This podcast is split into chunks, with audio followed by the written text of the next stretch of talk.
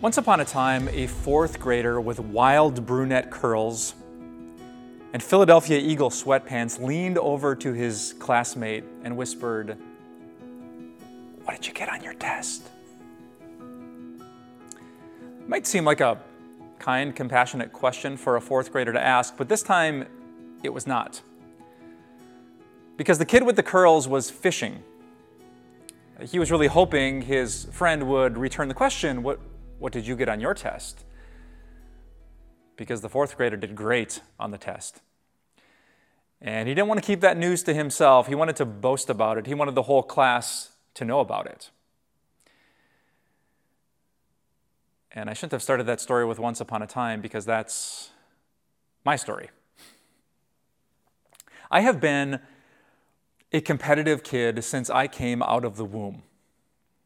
I cannot remember a time in my life when I didn't care about how my life and my performance compared to other people.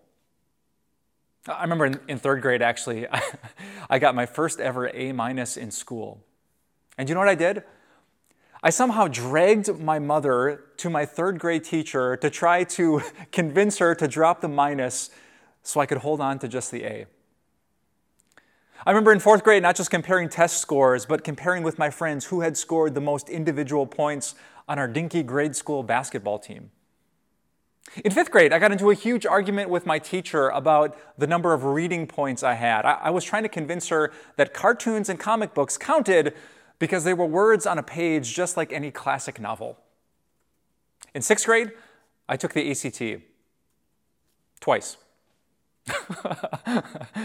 Some people would go out and smoke during the breaks. I could barely reach the water fountain because I wanted to do the best. When I got to high school, I wanted to be the best. I have always been a competitive Christian, and that's true even today. I'm a grown middle aged man, but do you know what I did when my family recently came home from a road trip vacation?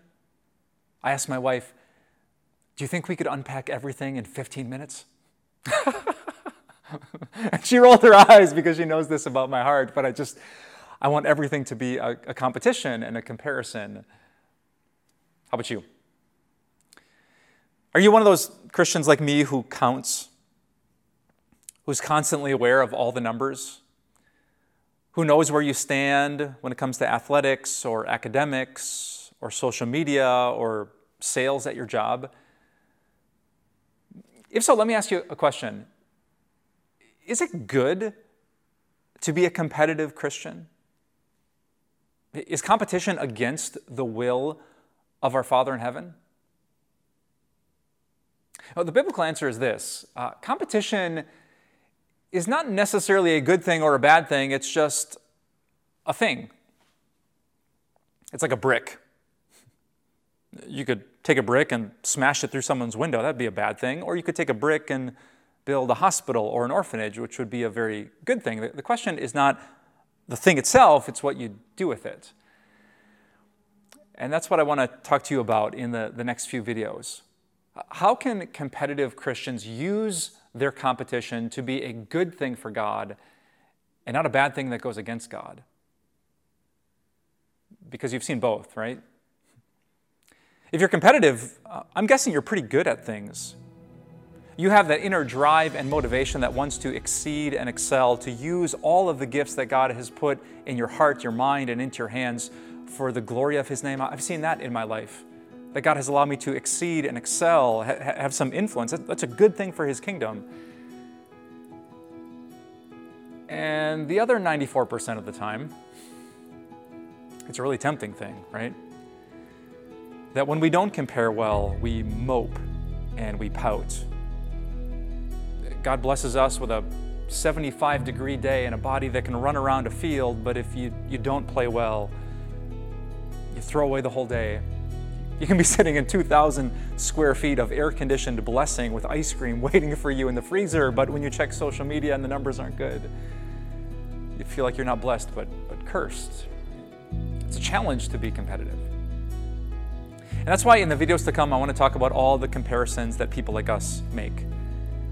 We compare our bodies to other people's bodies. We compare our intelligence to other people's intelligence. We compare ourselves on social media. We even compare our faith to the faith of other Christians? How, how can we resist some of those temptations and use our competition for the glory of God?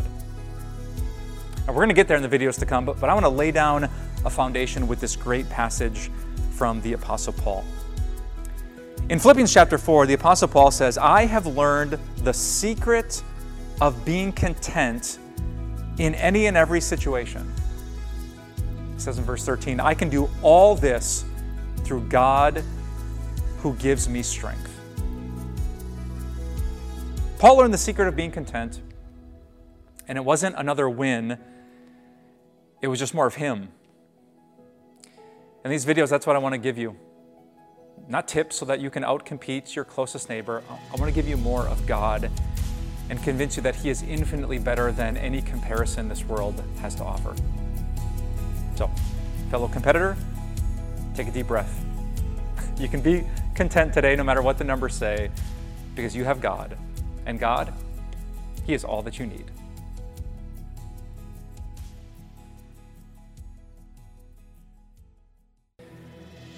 Do you know what I looked like when I was 18 years old? Like this. so I just hit 40. It's been a couple decades since my high school graduation, but if you would uh, throw some just for men over the gray hairs and Botox out some of these wrinkles, this is exactly how I have looked my entire adult life. About six feet, two inches tall, 175 pounds, and it doesn't matter what I do, that doesn't change. The other day at a, a church staff picnic, I ate six bratwursts for lunch. I got on the scale the next day, same thing. I've trained in the gym, I've packed in creatine and protein powder, weight gain shakes. Want to guess what happens? The exact same thing. Now, if you're watching this video, you're probably one of those competitive Christians, which means there's something you're doing right now. You're you're comparing your body to my body. All right, once the numbers got specific and I actually put a, a number on how much I weigh, then you started thinking about yourself and you, you probably had an emotional reaction and it might have been a good one or a bad one. Maybe you got really angry. Maybe you're very tempted to click off this video. Maybe you hated me because you're the kind of person that like looks at a cupcake and, and gains a few pounds. Or maybe you're feeling good about yourself, that you actually you don't have muscles on your body, that the width is different before and after your elbow because God has, God's put beef on, on your frame. But actually, do you know how you should feel about my body? Because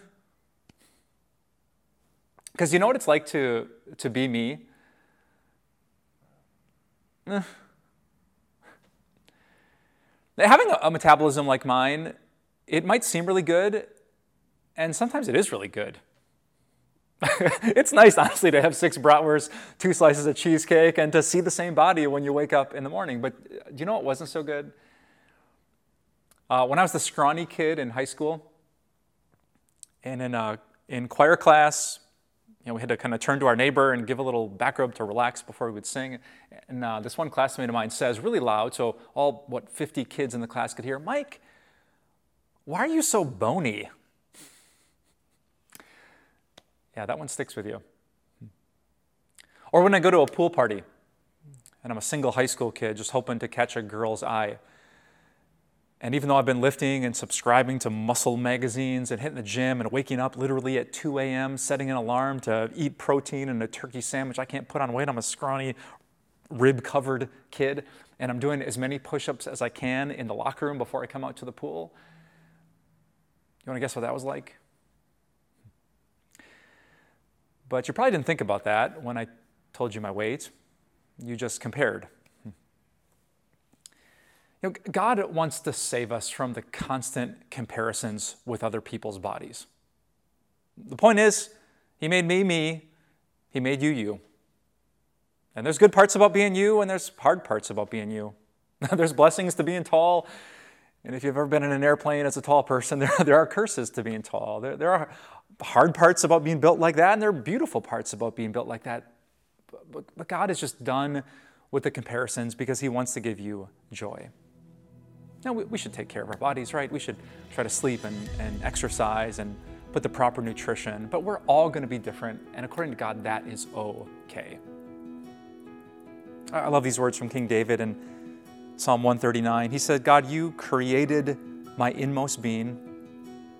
You knit me together in my mother's womb. I praise you because I am fearfully and wonderfully made. Your works, he's talking about his body, his soul, your works are wonderful, God. I know that full well. Today, if you're a competitive Christian, can I encourage you just to take a deep breath and ask God to help you end the comparison? The devil's been hustling you to think that she has the body that you need or he has the, the muscles that you want. Listen, God made you you. Acts 17 says he determined the exact times and places where people should live, which, means he, he planned your family tree. He picked your ethnicity, the shape of your eyes, the texture of your hair, your height, your, your frame, your shape. That, that is a gift from a good God. And just like heaven is filled with diversity, with people from different tribes and languages and people and nations, our earth is filled with diversity too. Tall and short, every skin color under the sun. It is a beautiful thing that God has made us how we are. And if that doesn't convince you to stop the comparison game, uh, let me ask you a question. What did Jesus look like? The perfect, joy filled Son of God, what was his height and weight? Or how about Mary Magdalene, his faithful friend? Peter? Paul? Apparently, the shape of our bodies means so little to God, He says absolutely nothing about it. So, let's fix our attention on the things that matter to God love, joy, faith, and Jesus. Will you pray for me? I need it. I'll try to pray for you too. Amen.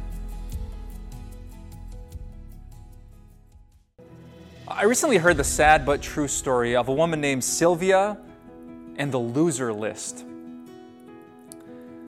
Apparently, she worked at a company that was doing big things, and her boss ran that company in a really strange way. Outside of his office were two big whiteboards where he listed the company's current winners and the company's current losers. Perform well, get the sale, create, add value, and you'd be a winner for everyone to see. But mess up, fail, lose a client, and guess where your name would end up? After years of being on his winner list, Sylvia messed something up. And when her name appeared on the other board, she couldn't function. It's weird, the world and how it works, isn't it? Like these lists of who's a winner and who's a loser who's good and who's bad, who's smart and who's not. Now, we've been speaking in these videos about comparisons, and I wanted to tell you that story because our brains sometimes do what Sylvia's boss did. Now, we try to figure out, you know, who the smart people are, the people with potential and intelligence and influence, and who the people that aren't really worth our time are. And unfortunately, there, there, are a lot of standardized tests that have a really good purpose, but our hearts can use them in very bad ways. And we can use a, a report card in grade school to figure out who's smart and who's not. We can compare GPAs and who's valedictorian and, and who's not. We can look at things like ACT or SAT scores. We can figure out by a person's vocabulary who's well spoken, who's intelligent, who can hang with us intellectually, and, and who can't. And I want to tell you, if you're tempted by that, that is so dangerous for your soul. It's going to lead you to one of two places, both of which are bad pride or despair. When you're an intellectual winner, you're, going to feel proud about how hard you've worked, or how much you've studied, or the degree that you have, or the little initials behind your name. But then maybe you find yourself with people who are a little bit more intelligent, who have an advanced degree, who've done things that you haven't, who know things that you don't, who can solve problems that you can't. And when your name gets moved to the loser list, it's not pride that afflicts you, but despair. So, what's the answer? Well, the answer is what the apostle Paul talks about in 1 Corinthians chapter 1. He tells us about a God that isn't picking winners and losers. He is a God who loves the world and who, in fact, loves to pick the people on the world's loser list to be his own sons and daughters. Listen to this passage from 1 Corinthians chapter 1. Paul says, Brothers and sisters, think of what you were when you were called. Like, do you remember when God called you, when He chose you, when you first heard about His acceptance and His love in Jesus? Paul reminds them, he says, Not many of you were wise by human standards. Not many were influential. Not many were of noble birth. But God, I love those two words, but God chose the foolish things of the world to shame the wise. God chose the weak things of the world to shame the strong. God chose the lowly things of this world and the despised things and the things that are not to nullify the things that are so that no one may boast before him. I love that. Comparing our intelligence to other people seems fun until it's not. But grace is something that brings us joy every single day. God chose us, God wants us. Because of Jesus, God's not about to erase our name and put it on the loser list. Instead, we, we just have this confidence that we are part of His family and that will never change because of Jesus. So if, if God made you above average smart, use it for His glory. Admit it, it's only by His grace that I think like this and I can solve problems like this. And if you're one of those kids who could never compete, if your grades were never that great, if you have friends who use big words that you honestly don't know what it means, think about this God chose you. The all knowing God the supreme wisdom of wisdom, He chose you. And serve Him with humble faith and with passionate love. Because you never know. At the end of the story, God might use you for the greatest good. I recently read uh, many decades ago about this Austrian doctor who tracked the lives of two babies born on the exact same day. A young boy was born very healthy and he seemed to have incredible opportunity in front of him, and a little girl was born with some challenges with Down syndrome. The first family of the little boy celebrated a, healthy child. The other family came to grips with the challenges that were ahead of them. But do you know what happened when the doctor followed the trajectory of their lives decades later? The little boy named Adolf would become one of the world's greatest villains and the little girl with Down syndrome would become a beautiful example of Jesus' sacrificial love. When her own mother had a stroke, it was she who was by her side, loving her, showing compassion, and with childlike faith, giving her grace. So, enough with the intellectual comparisons. Whatever your scores, whatever your grades, God has a great plan for you. Let's pray. Heavenly Father, thank you for the gifts that you've given to us. They're different, they are unique, and that is part of your good plan. For those listening who maybe are above average on the intelligence scale, keep them humble. And for those who, who struggle to keep up with, with the standards and the tests, help them not to despair, but to believe that you are a good God who has a great plan for their life. I pray this all in Jesus' name. Amen.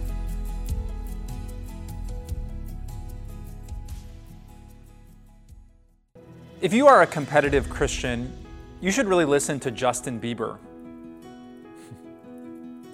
Uh, in early 2021, Justin Bieber did an expansive article with GQ magazine. And he retold the story of what it was like to be one of human history's most famous people. You ever think about that? It really took social media platforms and the internet.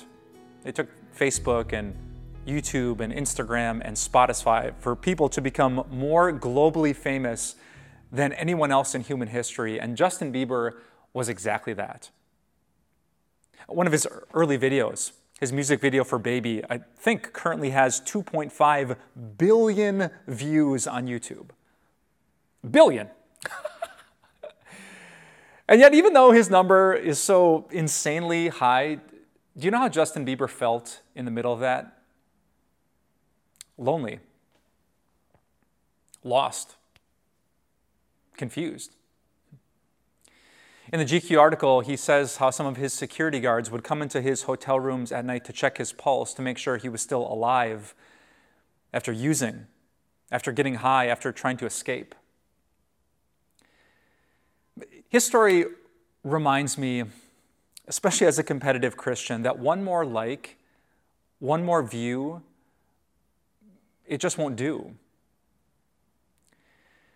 Sean Parker one of the, the founders, I think the, the first president of Facebook, he said that social media was exploiting a vulnerability in human psychology. You kind of recognize that we all want to be noticed.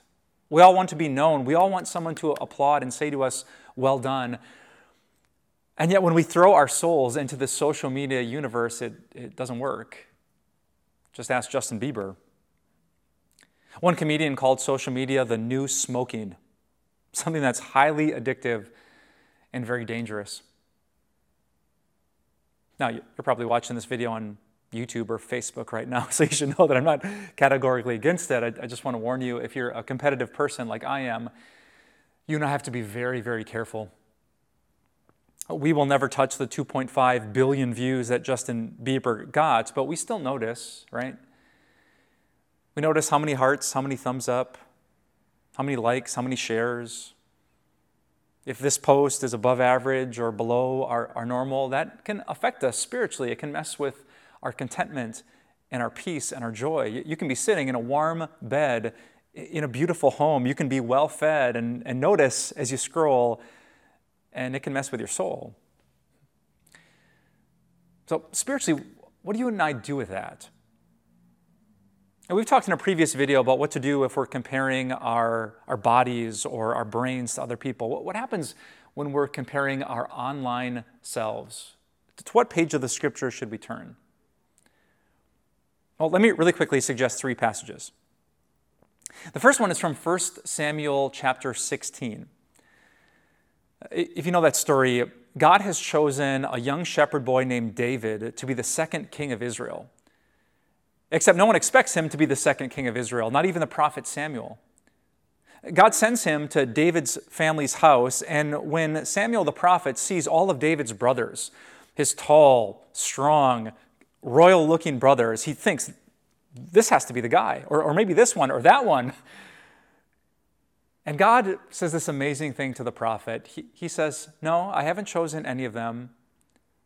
You're looking at the outward appearance, but God looks at the heart. Social media, in so many ways, often rewards the outward appearance, but God looks at the heart. So, as you think about who likes and how many likes, just remember what God likes. He likes the heart. Beauty can get likes, anger can get likes, slander can get likes, foolishness can get likes, but what God likes is what happens in the heart. Second thing to remember it is God who is in control of how much you are liked. I love this passage from 1 Corinthians chapter 3. The Apostle Paul was speaking to the Corinthians who were actually comparing their favorite pastors, Paul or Peter or Apollos, and here's Paul's response What, after all, is Apollos? And what is Paul? Only servants through whom you came to believe as the Lord assigned to each his task. I planted the seed, Apollos watered it, but God has been making it grow. So, neither the one who plants nor the one who waters is anything, but only God who makes things grow. If God has blessed you with a big platform, all praise to God. Or if God's just given you an opportunity to serve one or two people faithfully for many years, all glory to God. God chose the Apostle Paul, despite his flaws and sins, to write 13 books of the New Testament. The Apostle John got five, the Apostle Peter got two, and the Apostle Thomas got zero. Does that mean that we should compare their importance? Paul says no. We are all just servants as the Lord has assigned to each of us our task. Finally, if you struggle with not being liked by the world, Remember that because of Jesus, you are liked by God.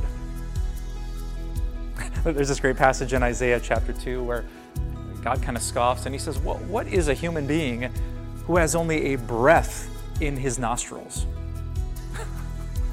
like, oh, how important it is that you click that little like button. like, you're, you're just a person and I'm just a person. We, we are so small, our lives are so short, but not God. Because Jesus died on the cross for all of our, our craziness, all of our weird infatuations, because he cleansed us and made us perfect in the sight of our Heavenly Father, when God looks at us, when God looks at you, Christian, he notices and he approves. He loves you. And in fact, the Bible says he likes you. So if you're competitive, don't grab your phone and scroll. Instead, consider what God thinks about your soul that you are His, His dearly loved child, and He likes you.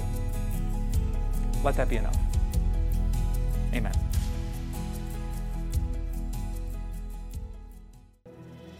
I can still remember the podcast that made me cry. I was a young pastor at my first church. I was learning the ropes, trying not to mess things up and hurt people too badly. And I got connected through a podcast feed to a, preacher who was doing incredible things. He, he, had amazing gifts. He was bold and confident. He focused on Jesus Christ. He spoke with passion, and his church was just exploding with numbers and influence. And I, and I listened and I tried to learn, and I was never like that. I remember uh, one sermon, I was listening late at night. My family was already asleep. And just the confidence this man had with the gospel was so far from where I was that I walked out of my house. Uh, I went to a local park and I sat on a bench in front of this little lake and I wept at what a weak Christian I was.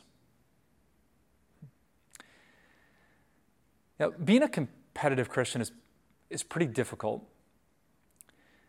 At the same time as we are drawn to people who are very gifted, that, that same connection and relationship can crush us. And maybe you felt that too.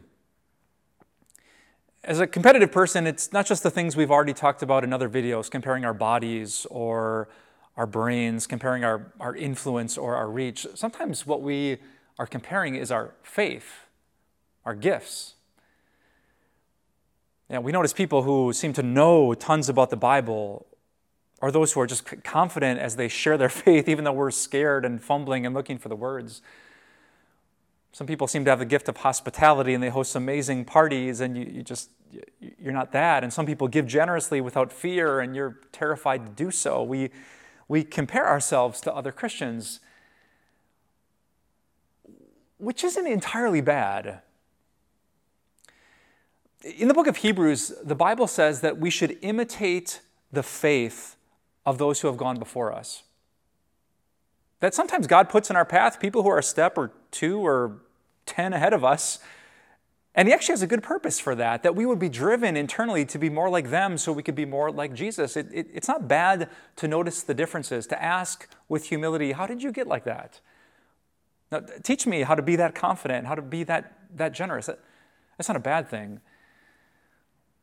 What is a bad thing, though, is what happened to me on that day.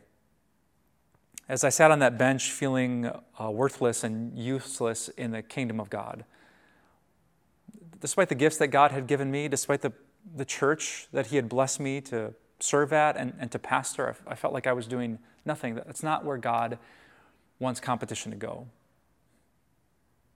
So, when you find yourself comparing your faith to other people, what should you do? Let me give you two quick passages to answer that question, both from the book of 1 Corinthians.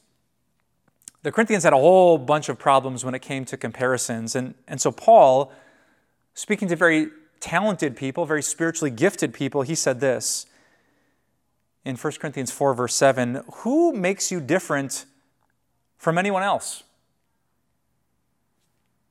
Like, okay, you're, you're different. You're better at this or that. Who made you that way? And the answer, of course, is God. he continues with another question What do you have that you did not receive?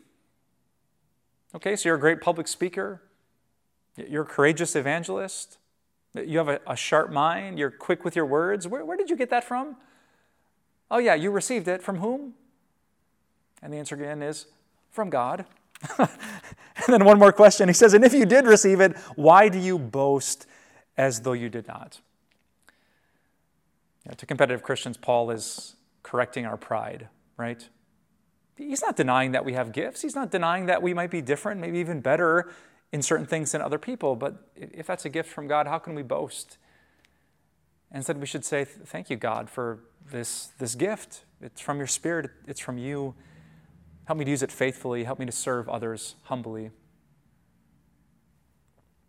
But what if you're different in what seems like an inferior way? Uh, what if your problem is not pride as you look at other people, but despair? Well, Paul's answer is in the same book of the Bible. J- jump to 1 Corinthians chapter 12, a great chapter on spiritual gifts. And Paul has this incredible section where we can't despair because God has a great plan for us in his kingdom. He talks about that God has given greater honor to the parts of the Christian body that lack it.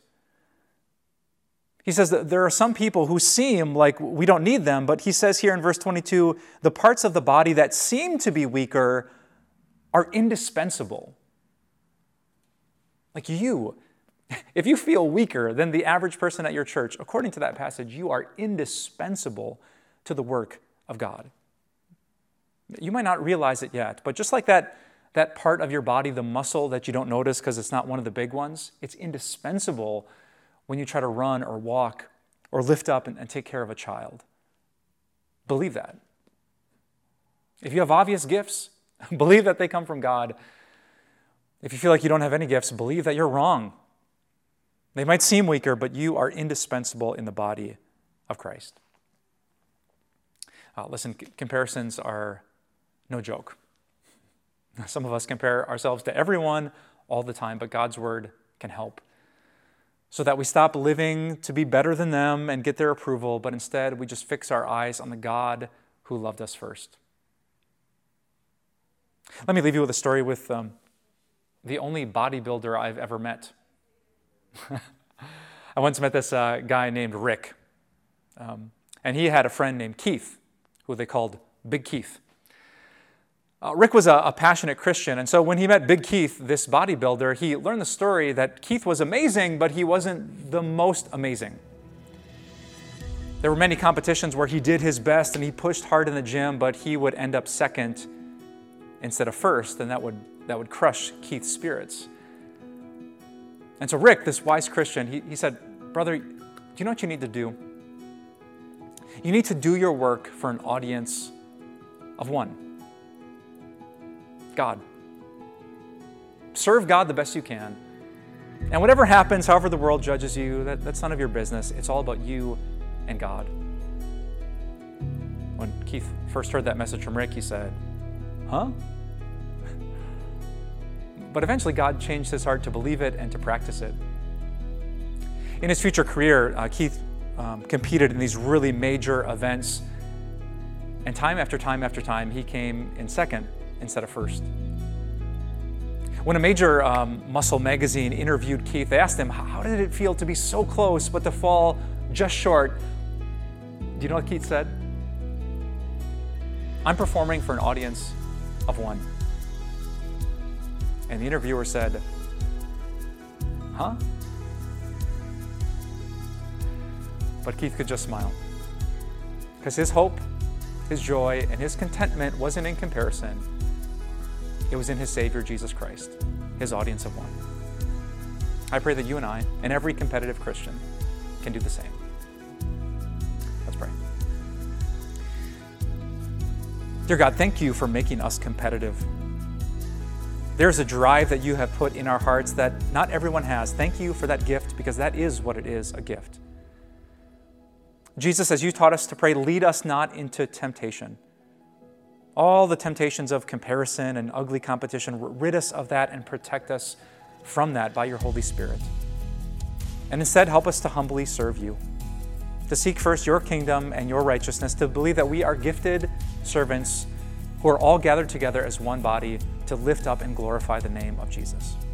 We pray this all in that beautiful name. Amen. Hey, hey, it's Pastor Mike. Thanks for listening today. There's actually something else I think you'd really enjoy, and it's our latest podcast from my friend C.L. Whiteside. Uh, I could gush about CL and his gifts and the message he's bringing to the Time of Grace community, but instead, I'm going to let CL tell you in his own words what his podcast is all about. Something that's been on my mind has been when did this cancel culture begin? And people start saying this person is done or they're dead to me. And what makes cancel culture intriguing is that if you aren't angry like the majority of people are also angry, and you're not saying I'm done listening to them or I actually forgive them, you get canceled too. So you can't forgive somebody and want to move on and not want to dwell on it your entire life? Join me, CL Whiteside, on my podcast, The Non Microwave Truth. Search The Non Microwave Truth wherever you listen to your favorite podcasts.